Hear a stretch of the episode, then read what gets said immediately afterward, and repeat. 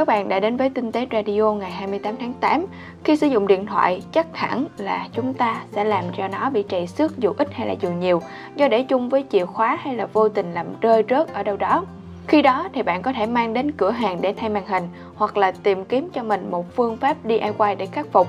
Đối với một số người thì chi phí để thay màn hình là quá đắt đỏ, cho nên thôi để vậy mà dùng thôi. Mod Thanh Thảo đã bày ra 9 mẹo để giúp cho các bạn có thể loại bỏ được vết xước nhỏ trên màn hình. Có một lưu ý là trước khi thử bất cứ cách nào trong phần chia sẻ thì các bạn nên làm hành động đầu tiên là tắt nguồn điện thoại, sau đó bịt kín các cổng điện thoại để tránh các chất lỏng chạm vào. Đầu tiên là dùng kem đánh răng dạng kem nhỏ lên bông tăm hoặc là miếng vải mềm và sạch, nhẹ nhàng chà lên vết chảy xước cho đến khi nó biến mất. Tiếp theo thì làm mài các vết xước bằng giấy nhám hoặc là mài bằng máy mài cho những vết trầy xước ở mặt lưng của điện thoại. Sử dụng loại ít mài mòn nhất và làm hết sức nhẹ nhàng là điều rất là quan trọng. Nếu bạn sử dụng máy mài, hãy kiểm tra thường xuyên để đảm bảo nó không làm cho điện thoại của mình bị hư màn hình. Mọi người có thể tham khảo qua miếng chùi rửa đa năng Mr. Clean. Nó hoạt động như là một miếng giấy nhám ở trên và cũng hãy cẩn thận về cách dùng. Baking soda hay là phấn trẻ em cũng có thể xóa đi các vết trầy xước trên điện thoại bằng cách trộn nó với nước tỷ lệ là 21. Nhưng mà hãy cẩn thận nếu như bạn không muốn điện thoại của mình bị vô nước.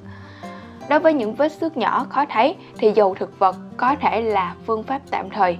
Nhỏ một ít dầu thực vật lên vết xước và lau nhẹ để nhanh chóng lấy lại vẻ đẹp của điện thoại. Trứng, vàng chua, các loại kem như là Turtle Quad hay là các loại dầu đánh bóng kim loại cũng là thứ có thể giúp bạn xóa đi những vết trầy xước nhỏ trên điện thoại.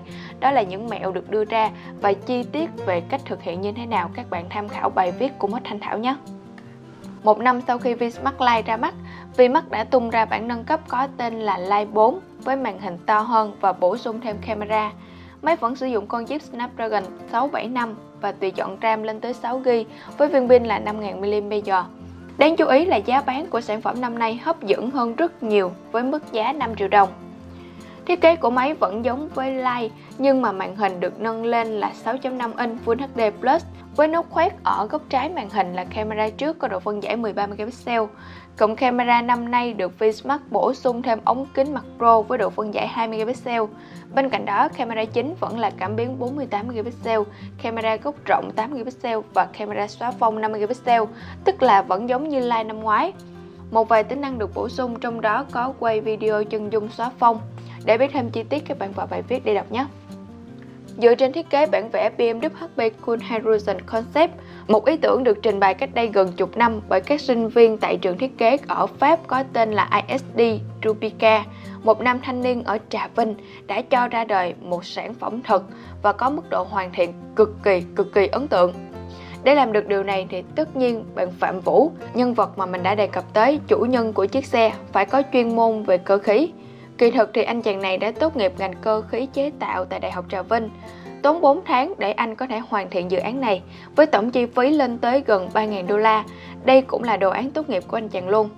Tất cả các chi tiết từ nắp, bộ pin, phuộc, yên hay là bản đồng hồ, tất cả đều được hoàn thiện nhìn chỉnh chu nhất có thể.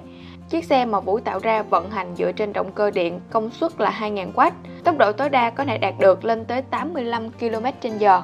Ngoài ra, bộ pin lithium ion trang bị có thể giúp cho xe đi được quãng đường 80 km mỗi lần sạc đầy, nhưng mà không rõ là ở vận tốc trung bình là bao nhiêu.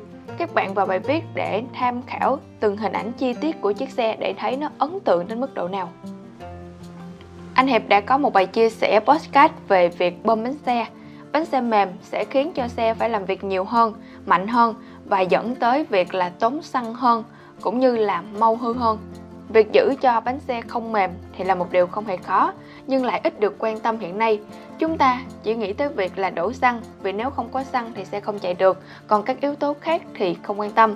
Nếu anh em còn nhớ ngày xưa đi xe đạp mà cái xe của anh em bị mềm bánh, bị xẹp bánh thì phải đạp mệt hơn như thế nào? Đó, từ đó hình dung được cái việc là xe máy cũng như vậy, xe hơi cũng như vậy, khi nó bị mềm thì cũng sẽ làm việc khó khăn hơn. Các bạn bấm vào podcast của anh Hiệp để nghe chi tiết hơn nhé. Làm sao một con chuột có thể chui vào trong toilet nhà bạn? Xương sườn của một con chuột có thể xếp gọn lại khi cần.